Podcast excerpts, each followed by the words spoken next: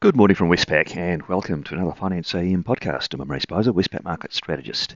In the financial markets overnight, we saw bond yields falling amid some month-end rebalancing and risk sentiment more generally rebounded. The S&P 500 is up 0.7% on the day. These two factors have weighed on the US dollar. The US dollar index is down 0.6% on the day, with all of the majors rising against the US dollar. The Aussie rose from 66.98 to 67.46, and the Kiwi rose from 61.31 to 61.80. Aussie Kiwi cross range between 109.10 and 109.30. In the interest rate markets in the US, two year Treasury yields fell from 4.85 to 4.77, and the 10 year yield fell from 3.98 to 3.89. Australian interest rates, though, didn't really mimic those moves, uh, given they were probably month end rebalancings in the US, so uh, local specific. Uh, we saw the three year government bond yield in Australia ranging sideways between 3.64 and 3.69, and the 10 year yield also ranging sideways between 3.87 and 3.92%. In commodity markets, Brent crude oil fell nearly 2% to $81 a barrel. Uh, copper's unchanged. Iron ore fell 3.9% to $122. And gold is a smidgen higher.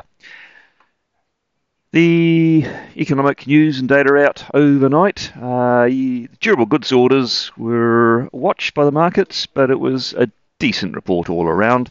Uh, the headline uh, was weak, but uh, if you strip out those um, aircraft orders and look at the core version, which is what the markets tend to do, uh, they were actually slightly firmer than expected.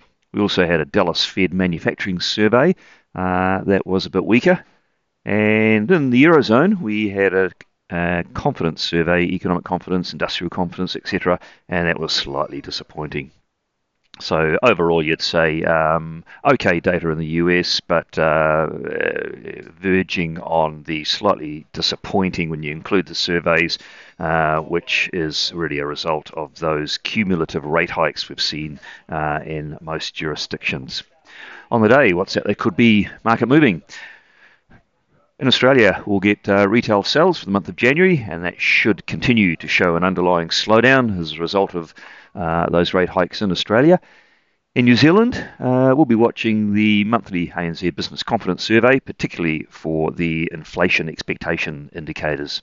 And then onto the Northern Hemisphere, uh, we see a lot of second tier data um, Chicago PMI, Richmond Fed survey, uh, some house price indicators, and so forth, but nothing top tier to ruffle markets in a big way, I think.